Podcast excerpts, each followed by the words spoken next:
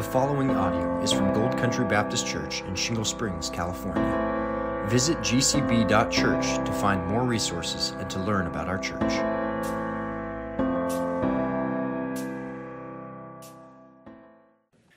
Well, history tells us in the year 1623, the pilgrims at Plymouth, Massachusetts, set apart a day of Thanksgiving.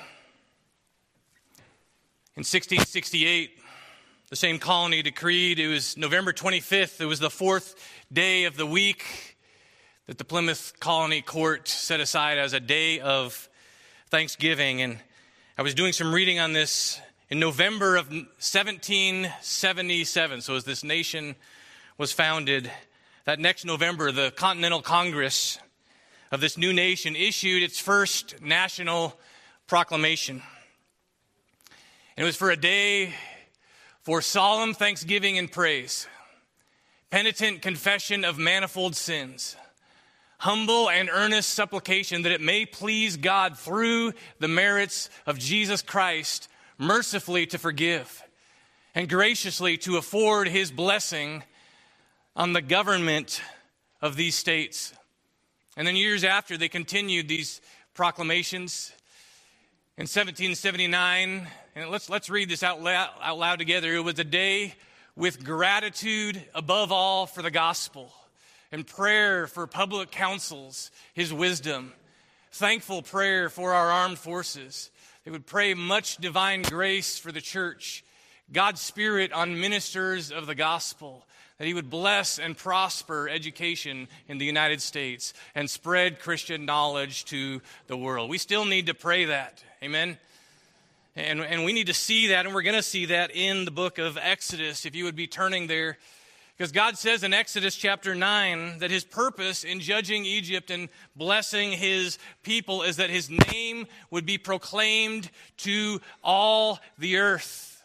That's the big picture of the book of Exodus. And many of the pilgrims had that understanding as they came to America, and, and they would proclaim God's name to these lands, to the Native Americans. And this nation, as you know, would become a, a launching pad for, for missions all around the world to this day. I read an article by a writer who explains American Puritans and pilgrims like Mather and Winthrop and Cotton and Bradford and many others placed Exodus at the center of their vision. Exodus was one of the most potent elements in the construction of what one historian called the Puritan origins of the American identity. The Puritans, it was interesting to read, they made Exodus an organizing principle of their experience, close quote. And so look with me at Exodus 6, but we need to know the story that we're going to read about is a part of our story as God's people. And even deists and founding fathers who may not have been born again saw parallels with what we're reading here. They saw parallels between England and Egypt and their God's people being let go to worship freely in a new world. And, and they often evoke these images. Thomas Paine wrote as the 1775 Lexington massacre was made known, he said, quote, I rejected at that moment the hardened, sullen tempered Pharaoh of England forever. You guys want me to use this mic here? Thank you. Amen. A month after the 1776 Declaration of Independence, Benjamin Franklin drafted a sketch of a seal. So they're thinking, what's, what's the seal going to be for the United States? And what he drafted was Moses standing on the shore of the sea. And there were other Exodus images with what he sketched. Thomas Jefferson proposed Israel after the Exodus, seeking their promised land. The U.S. went a different direction. They chose a, a, different seal. In fact, if you look on the back of a dollar bill, bill you'll, see, you'll see a pyramid.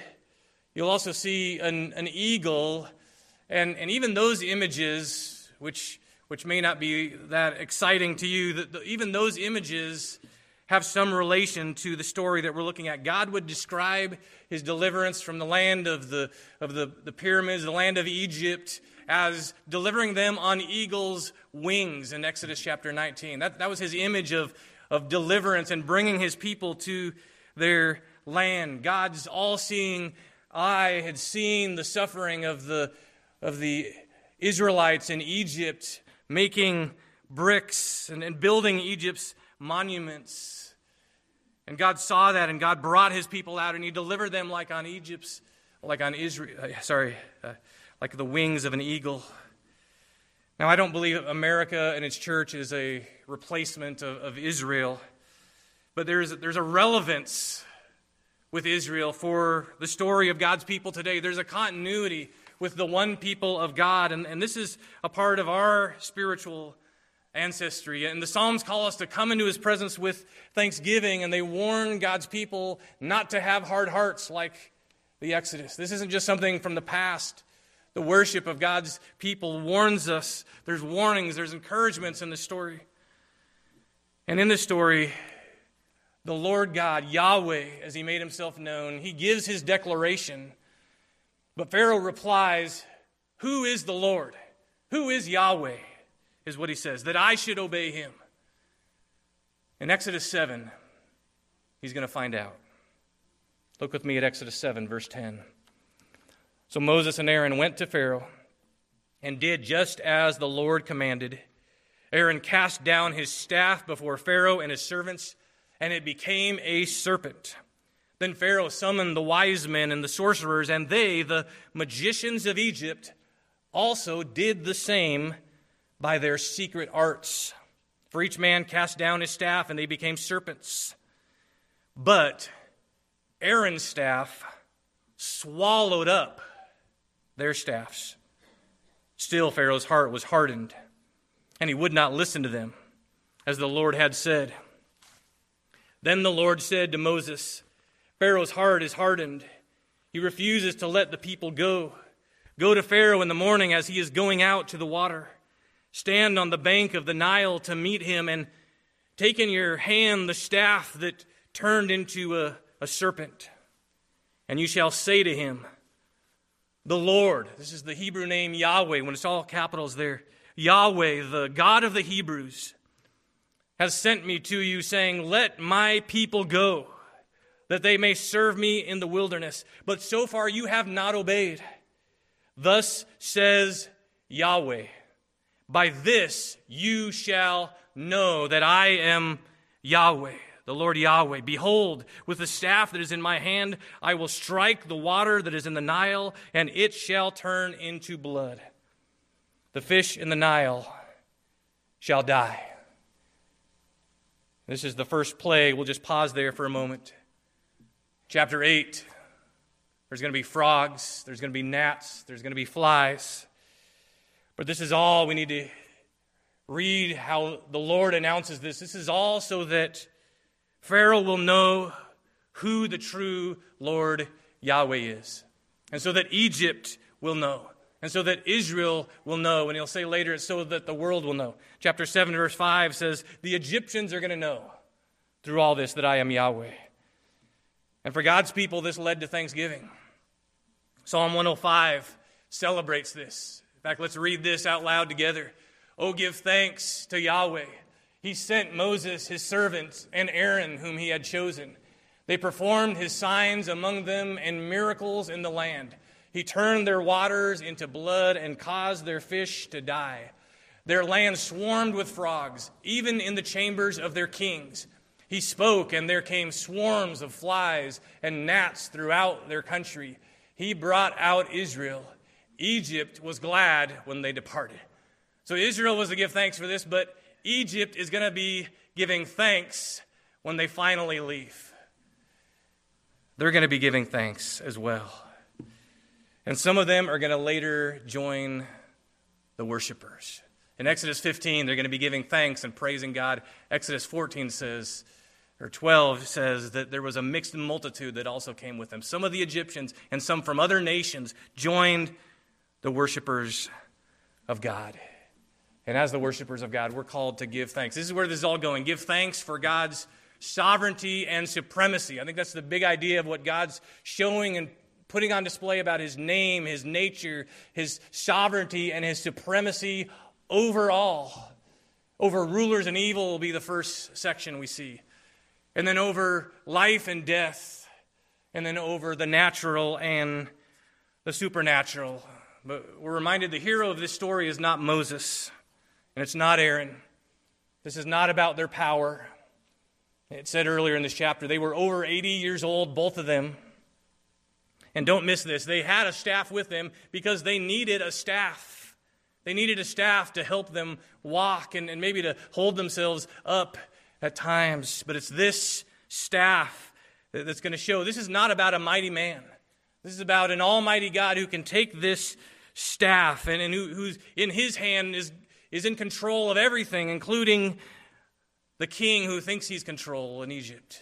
He has a supreme hand over all. And he's going to use this walking stick to change into a snake.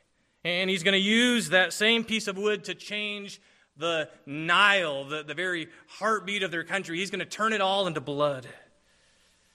And he's also, in the process, changing the complaining Moses from the last chapter into courageous Moses in this chapter now, who stands before the king and tells him, You have not obeyed. There's judgment coming on you. But in verse 11, the evil ruler of Egypt tries to, tries to duplicate what God's done and maybe to deceive or, or maybe to even try demonic power. But there's, there's actual explanations as to ways that, and it's still done to this day, I understand, in some of the, the Muslim world and in countries like this. They had ways that they could paralyze or hypnotize snakes, whether asps or cobras, putting pressure to a certain part of the neck, and they became rigid, and, and from a distance, they looked like sticks temporarily. Uh, they, they still do this in certain parts of the world and snake charmers, and then you, you have what looks like a, a staff, and then you throw it down and it wakes up and it begins to move around. But what they couldn't do, they couldn't take that snake by the tail and pick it up and it becomes an actual piece of wood, like Moses. And what God is showing in this is his supremacy and his sovereignty over Pharaoh who did have power, but, but God controls rulers and, and God controls even evil, even if there's evil at work here. It's all in his hand. And the Bible will later say God holds even the heart of a king in his hand, and he can turn it whichever way he wants very easily. And even the evil one, the ruler of demons, Satan, is under control by God as well. Martin Luther called him God's devil. In other words, he's, he has to submit to God. In fact, in Job, he has to come ask permission for what he can do with Job. Satan had to come to Jesus to ask him to, to sift Peter like wheat. The Lord is in control. And in verse 10, the word for God's staff is a word for a greater serpent than the serpents that Egypt threw down. The Hebrew word is tanin. This was used in other places for a great sea serpent, but these magicians had these snakes. And notice in verse 12, God's serpent doesn't just kill their snakes, he eats them. He doesn't just kill them, he eats them. I, can't help but think of Pac Man gobbling up those enemy characters as they're trying to run, and I can still hear the Atari sound effects, but he's, he's, he's gobbling them up, and, and it's, it's, it's not just that he's defeating them, he's devouring them. And they're gone. They're, they're non existent. They're not just dead. They're, they're not there. You can't even see them anymore.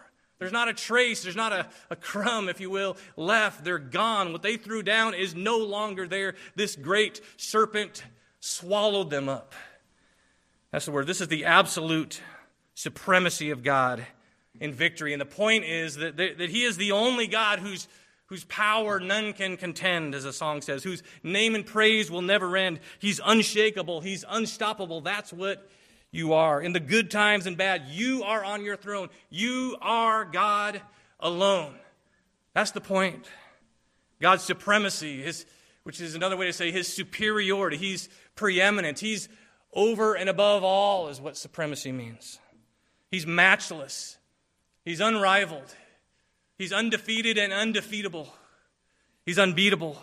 And this is what Israel needed to see. This is what Egypt needed to see. And this is what we need to see too. Because we see evil rising in our land. We see people in power that are very concerning to us and, and that are do have evil and hardness in their hearts. We have many people who want to flee our state's governor, but no matter where you go, he might become president. Who knows what is going to happen yet? But you can't get away from, from evil and rulers. What we need to understand is whoever or whatever America elects or did not elect this past month, there is an unelected king who is always in charge and is working and able to work and overrule evil even to his purposes. And he is building his church, and the gates of hell shall not prevail against it, even in California. He is overruling and working in all things. He is the supreme God over the Supreme Court. And no matter what seats changed or did not change or aren't yet decided in our government, we have an unchanging God who is always seated on his throne. The House and the Senate is not controlled by either party. Thankfully, ultimately, there is a sovereign and good God who is in control. He doesn't approve of evil, but he can use what man intends for evil for his good intent. That's what Moses wrote earlier in Genesis 50, verse 20, on the lips of Joseph. So this is, a, this is something we need to hear. And we need to not fear evil if the Lord is with me, as David would later say. And this was a truth, God being supreme, that as I read through several other Thanksgiving proclamations, our, our U.S. Congress often spoke of God as supreme. Just some examples from the 1780s. 1783 and 84 called him the, the supreme ruler of all human events and the supreme ruler of the universe. And another one, the supreme disposer of all events. It is the duty of all to thankfully acknowledge him. We all need to be thankful and we need to acknowledge there is a supreme God who is supremely at work and supremely ruling and governing and disposing all things to his ends. We need to see that. We need to be thankful for that. Uh, one of them even spoke from, from our Congress declarations of adoring God's superintending providence, which is another way to say his sovereignty. We need to adore this. We need to thank God for this truth. Charles Spurgeon called sovereign providence the soft pillow that we can rest our head on at night, no matter what else is going on, to know that our Father is good, that He is there, that He is in charge. John Piper said this I love to sweeten my mouth with the supremacy of God before I go to sleep. That's language from the Psalms. Taste and see. The Lord see and savor His supremacy. It's, it's a good thing to think about before we go to sleep. We need to give thanks for God's sovereignty and supremacy over all, and in particular, rulers and evil. Because verse 2 is, is really a preview of the plagues that are going to overwhelm Pharaoh. In fact, the, the imagery of the swallowing is actually a picture of what's going to happen to his whole army. The, the Red Sea is going to swallow his army, and it's going to be the same verb that Moses is going to use for how the, those serpents were swallowed up, and then later the, the Egyptian chariots their riders are going to be swallowed up. Same verb by the Red Sea. Moses chooses this verb to show this is a preview of coming attractions. This is a preview of judgment for those who remain hard hearted. And swallowed is the verb that Israel, they're going to sing about how God swallowed up their enemies in death. And so this staff, swallowing the magician's staffs, turned to serpents, this is a picture of how God, you might say, has his enemies for lunch. This is a, showdown, but he's showing him through this, showing Pharaoh, this is how you are going to go down. They had these great pyramids, they had this great empire, but they need to see that only God is great. And God is greater than what they thought. So their snakes don't just bite the dust, their snakes get eaten up. And the point is, there is no one and nothing that can compete with the supreme God who is over the gods of Egypt. God is king over earthly kings. And there is no challenger, and there is no challenge too big for him. In fact, there is no competition, and this is going to be a no contest, this battle with Pharaoh. We need to thank God for his sovereignty and supremacy over rulers and evil because there was a lot of evil happening. In chapter 1, the, the baby killing plans of Pharaoh, his, his infant killing plan has chilling parallels, as we've seen before, to the 21st century rulers and the, the culture of killing babies as well to this day. The Bible says, Woe to those who call evil good, to those who would take something evil, killing a, a little child, and call that good, call that a, a right to be defended. So, whether it's babies thrown in the ancient Nile or unborn babies thrown in a modern abortion clinic's trash can, God will judge, and God can rescue. And that's what we're going to see. That's part of the message of Exodus 7 that we'll see in this next section because the river where Pharaoh killed babies, God is going to turn it to blood, which shows his judgment. God is also going to rescue Israel through the water. And this is the beginning of his rescue. This is the first plague. And this is a classic epic battle that's rooted back in Genesis chapter 3, verse 15, where there was a promise that there would be this enmity, this struggle between the the serpent and his people and, and the, the woman and her seed to, to come, her people. And ultimately, there would be one who would come born of a woman who would crush the head of the serpent. So, this battle isn't just against flesh and blood. There's spiritual warfare here. There's spiritual forces being reckoned with. The serpent that deceived Eve also deceived Egypt. And they were deep in occult, black magic, and satanic religion. You can read about it. It's actually not very edifying to read about, but the serpent, many of you have seen images of the serpent that was on the crown of the Pharaoh. In fact, just so you can see some of the images, here's King Tut, not the king of the Pharaoh, but his serpent crown, Uraeus.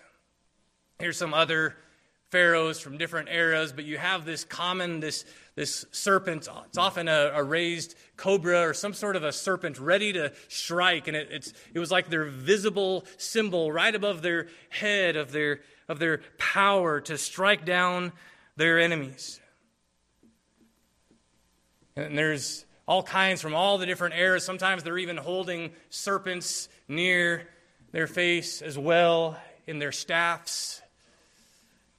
And here's a, a statue of, of Ramses the, the second. And the serpent head with what survived there is actually partially crushed, ironically, even in the statue that survives. But God is showing He's going to strike Pharaoh. He's going to show His superior power, and He's going to start with the very symbol of Pharaoh's power. He's going to start with where they felt strong to show that they are weak. You know, sometimes people are in some of the Greek god stories, they're trying to find the weakness of their enemy, you know, the Achilles heel, or to find some little weakness. That's not how God does it. God goes after their strength, where they think they're strong, and He crushes them there. And that's what He's doing here.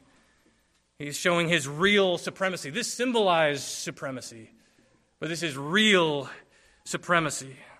And even the serpent is devoured there, is eaten up in, on, the, on the ground there is a picture of how God is going to destroy and devour and make non existent and utterly irrelevant all of his enemies.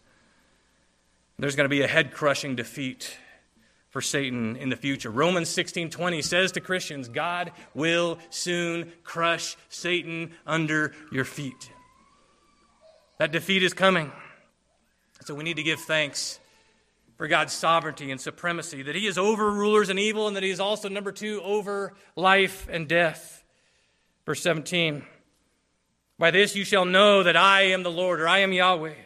Behold, with the staff that is in my hand, I will strike the water that is in the Nile, and it shall turn into blood, and the fish in the Nile shall die. And he's speaking this to Pharaoh, the one who said, Who is this Yahweh? Who is this Lord that I should obey him?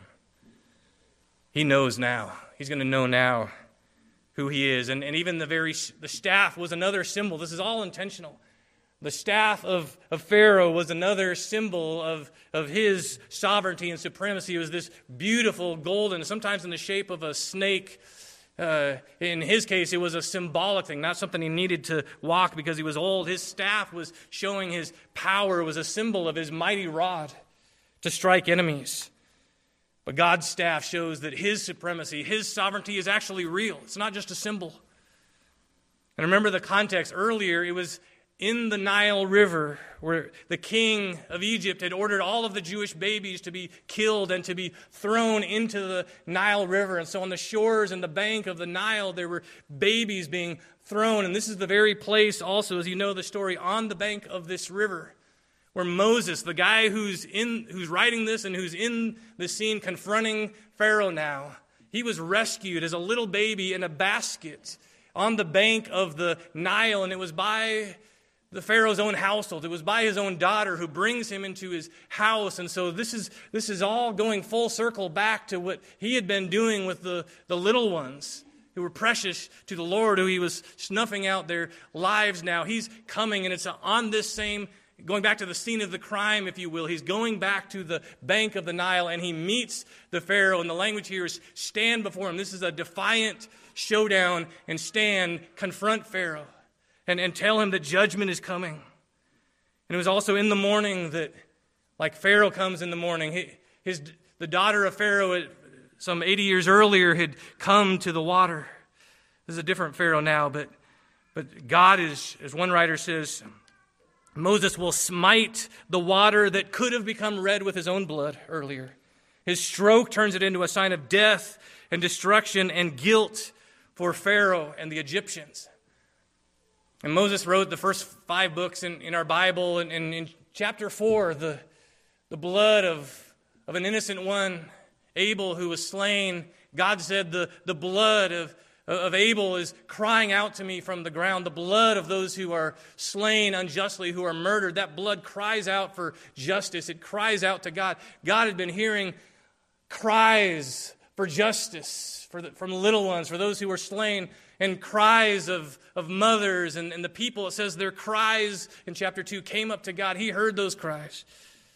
And now he's going to bring justice. Moses would later write, It's blood by reason of the life that is required in God's law for sacrifice and for substitution. It's required for justice, where sin deserves death. And, and the Nile was also seen as their lifeblood. It, it was the, the lifeline, literally, that the whole nation depended on the Nile River. Even to this day, it's, it's, it's something they worshiped. And it's possible that Pharaoh was going in the morning, and, and God tells Moses to go then because he was going to worship the Nile. They would sing to the Nile. We sang hymns here today. There's a hymn to the Nile. You want to hear how it goes? I don't know the tune, but bringer, this is what they sing to the river bringer of food, creator of all good, Lord of majesty, sweet of fragrance. They would sing. Pharaoh may have been singing that hymn to the Nile this morning when this guy comes again with the staff to tell him about the true Lord of majesty, the true creator of all, who's bringing the Nile's food to an end that they were singing about. And this is not good for them. And that sweet fragrance that they sang to the Nile about is going to stink. Verse 20 Moses and Aaron did as the Lord commanded in the sight of Pharaoh and in the sight of his servants. He lifted up the staff and struck the water in the Nile, and all the water in the Nile turned into blood. Don't, don't try to listen to some explanation as to how water can turn a little bit different color. He struck it, and as he struck it, all the water in the Nile turned into blood, and the fish in the Nile died. And the Nile stank. It stank. That sweet fragrance, it stank, and all the Egyptians could not drink water from the Nile. There was blood throughout all the land of Egypt. Okay, can you imagine this? And it's not just in the river. Verse 19 says it was in their ponds, it was in their pools, it was even in their personal containers of water in their homes, whether wood or stone or any sort of water container. They, wow, Oh, that water's terrible. We got to go get some water from home. They come home, they open up the pot, and in the pot, it's turned to blood as well. All over the land. There's no EID. and there's no water bottles to buy. But even if you, there was a store selling water bottles, it would all be turned to blood there as well. To get water to drink, Egypt had to dig. They had to dig like slaves if they're going to have water to drink. See what God's doing? Look at verse 24. And all the Egyptians dug along the Nile for water to drink, for they could not drink the water of the Nile. Seven full days passed. And this is hard to imagine. Some, some of you can't imagine, you know, not having Wi Fi for a few days. Try not having water for a week. And this would mean death unless they got on their knees, literally, and had to go down in the mud, down by the river, and start digging. And God allowed the water that they would have to dig for to be not blood, but the water in the river over there was blood. While they're down there, do they pray? Do they look up to Yahweh for deliverance? Not yet. But don't miss what God's doing here. Don't miss the point of his supremacy over life and death. And don't miss the irony. Egypt had forced Israel to do their manual labor. labor. Now they're being forced, Egypt is being forced to manual labor.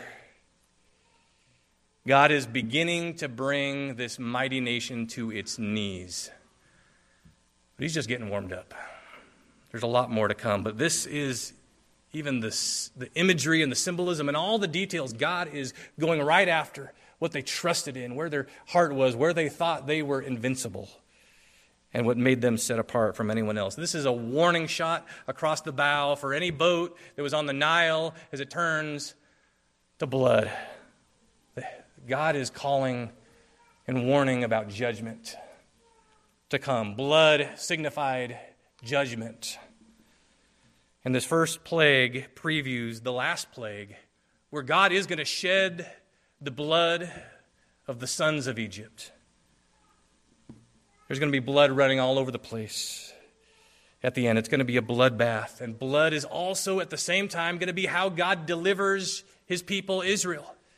Right? It would be blood. It would be the blood of a Passover lamb, the blood of a substitute that would be slain to, to cover them, to provide. It would be blood that also provided the way of escape. There's judgment and there's salvation at the same time.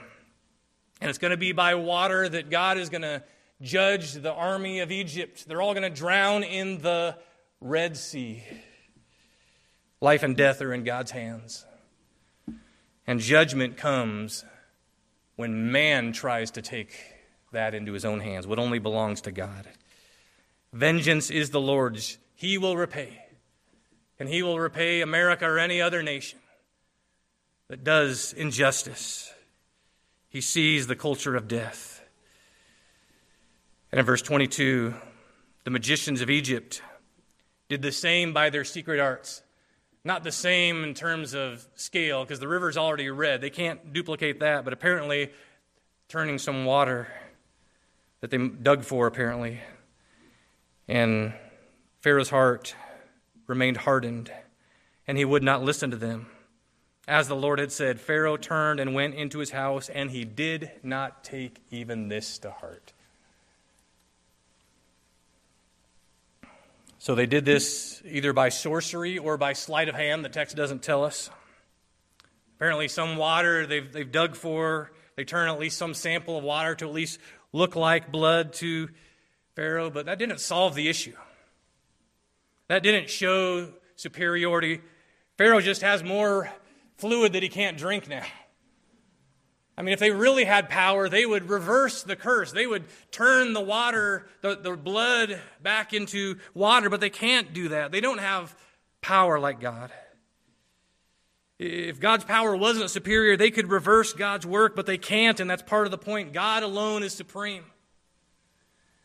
Moses and Aaron must have been thankful that God has real power over life and death. You can imagine how thankful Moses and Aaron must be at this point because the people didn't listen to them initially. Pharaoh didn't listen to them, but now God is making the world know, starting with them. Praise the Lord, He is sovereign over all of life to the day we die. And He can't be overruled. Isn't that good news? So be thankful for that. And then, thirdly and finally, be thankful that God is sovereign and supreme over the natural and supernatural. Look at chapter 8 now. Then the Lord said to Moses, Go into Pharaoh and say to him, Thus says the Lord, Let my people go that they may serve me.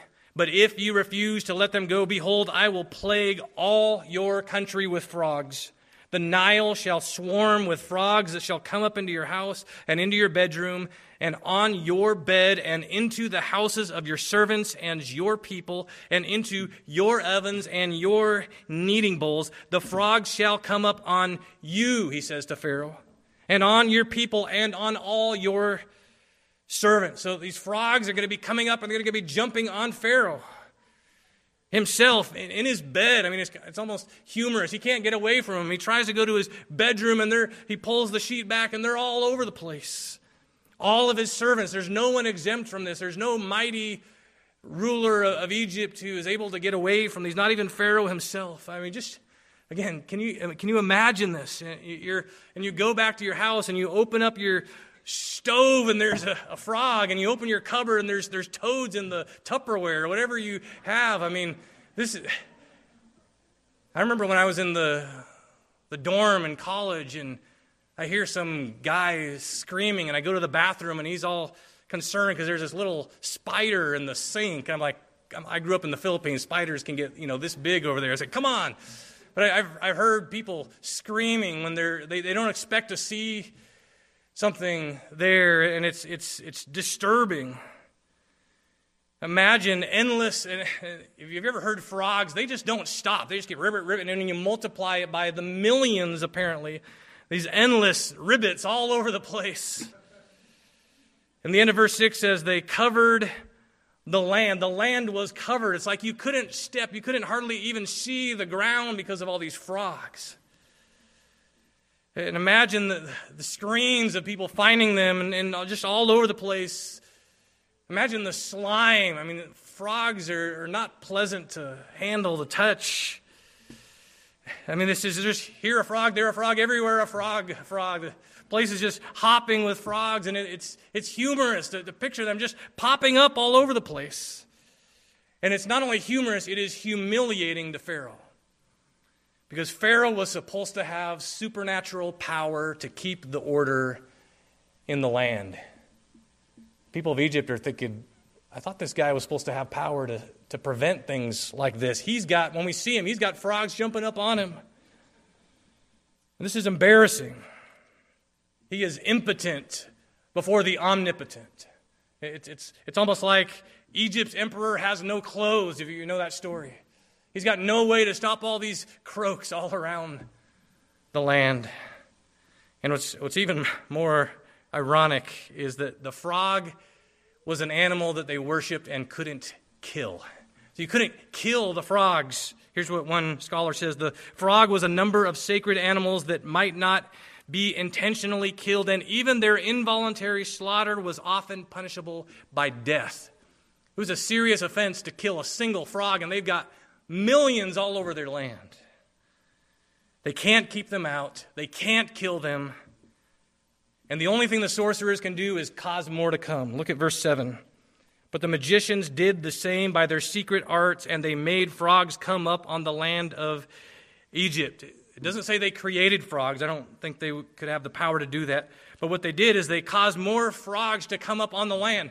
Great, more frogs, just what I need. What, what Pharaoh really needed, what Egypt really needed, was someone who actually had power to make those frogs go away, and that's what they cannot do. They can't reverse God's work. And so when you think of Pharaoh's sorcerers versus, versus God, don't, don't think this is like Sauron versus Gandalf, and it's kind of a, a, close battle. This is like a squirt gun against the Great Wall, is more what it's like. You can just keep squirting, it's not doing anything. God is almighty and he's unaffected by anything Egypt might do. Egypt has no power to take any of this away. And what's interesting is Pharaoh now knows it. And the way we know it is he doesn't call and summon his magicians to ask them to do some spell to get all these frogs out of here. He doesn't ask his magicians for help because he knows they can't help him with this. Look at verse 8. Then Pharaoh called Moses and Aaron and said, Plead with Yahweh to take away the frogs from me and from my people. And I will let the people go to sacrifice to Yahweh. He's using the, the covenant name of the Lord now. Will you, will you plead with Yahweh? I'll let your people go and worship Yahweh. If you can just, just get rid of these frogs. Some of the translations say he begged to pray or to entreat Yahweh. And Moses basically replies to him, I'll, I'll give you the honor.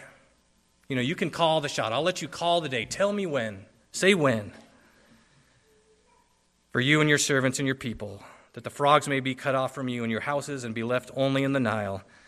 And he said, This is Pharaoh's reply, tomorrow. You might wonder, why not now? Well, could be that Pharaoh's maybe still secretly, he wants to act like he's in charge, like he's in, that could be one thing, but could be he's hoping maybe this is something that'll resolve itself and it, it'll happen today and not tomorrow so that I won't lose face. But it's too late for that. And then verse 10 Moses said, Be it as you say, so that you may know that there is no one like Yahweh our God. That's, that's the point here that you would know there's no one and nothing like the true God. Pharaoh didn't have a prayer, literally. He, could, he couldn't even pray for himself. He doesn't pray to God. He asks for prayer. He needs someone else to pray for him. He has to reach out with a prayer request. He's, he's got to beg someone else to plead with God for him. He asks for prayer to the only God who has the power to do anything with this, the only true God, the incomparable God. He's not becoming a believer in this God yet. This could be more superstition than anything else. He's thinking this is one of the gods, but he's going to know there is no God like this God. He is supreme, there's no one like him. Over the natural world and the, the supernatural world, whatever false gods they had been trusting in before this. There's a note in Psalm 78 45 that says, God sent frogs which destroyed them. He destroyed them with frogs. This isn't just about their, you know, a distraction for them, an annoyance. This was about their destruction. And so in humiliation, now we've got Pharaoh standing in the need of prayer. He's there. He's standing in the need of prayer for himself. He can't do anything. He calls the prayer line. He calls Moses and Aaron. Got a prayer request for you guys. Can you please pray? One writer says Egypt's king knew that God had sent the frogs and that only God could take them away.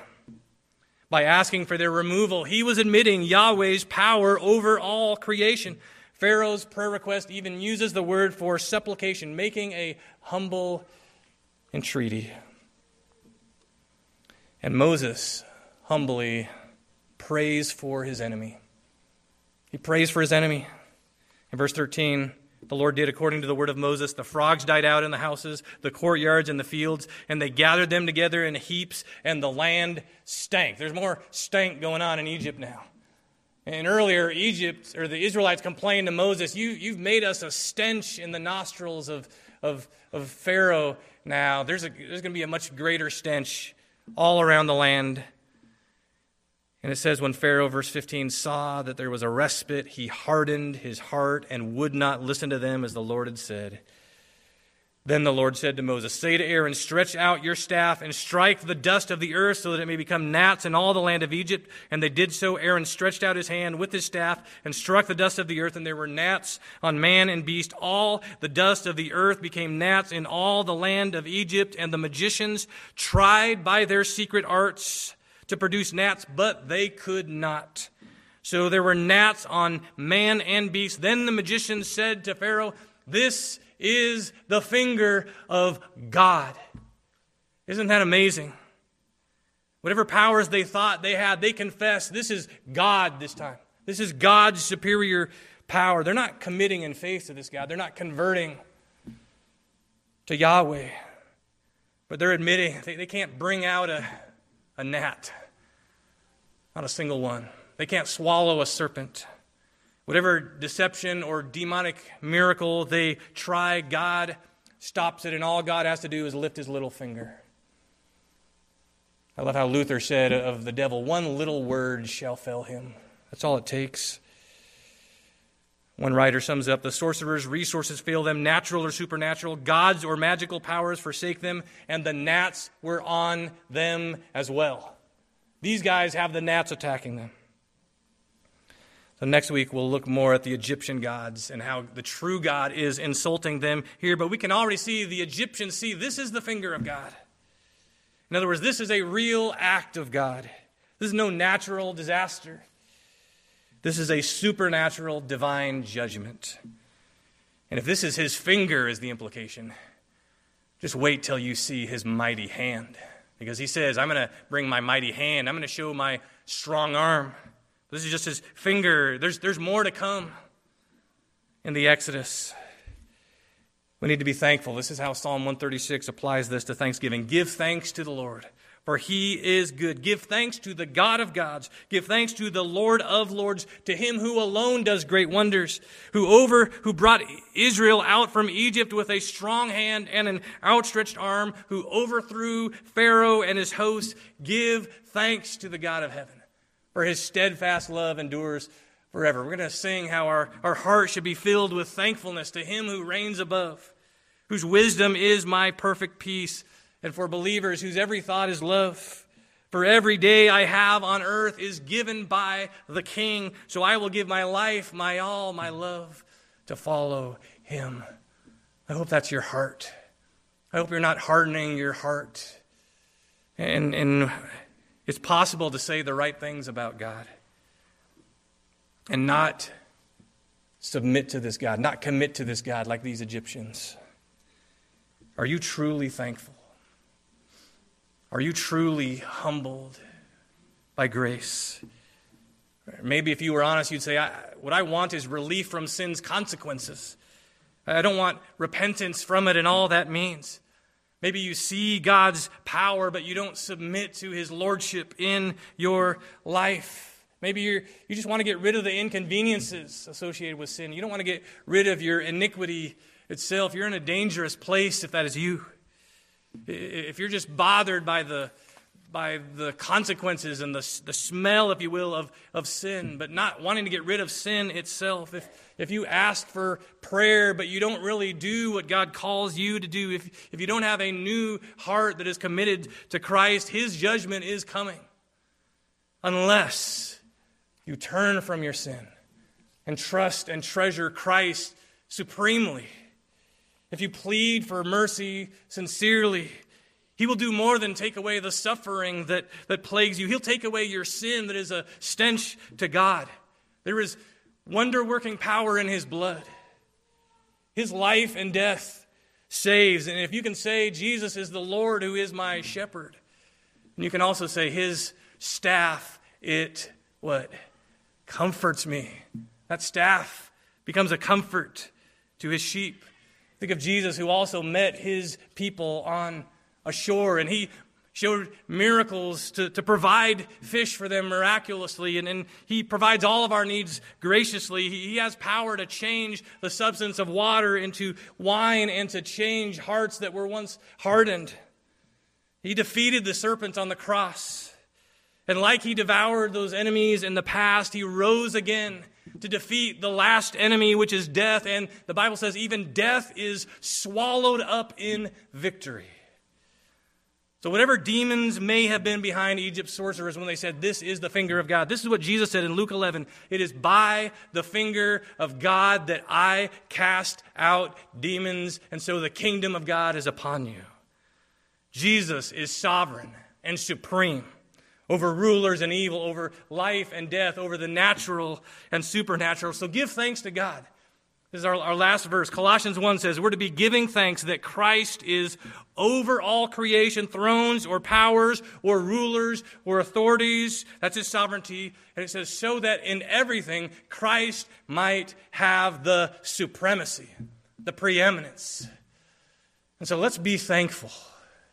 Let's be thankful people as we think of his sovereignty and his supremacy. And let's seek to be a, a, witness of these truths, to proclaim his name to others and to the ends of the world. Amen. Amen. Let's do that even this week. Our Heavenly Father, we thank you. We thank you for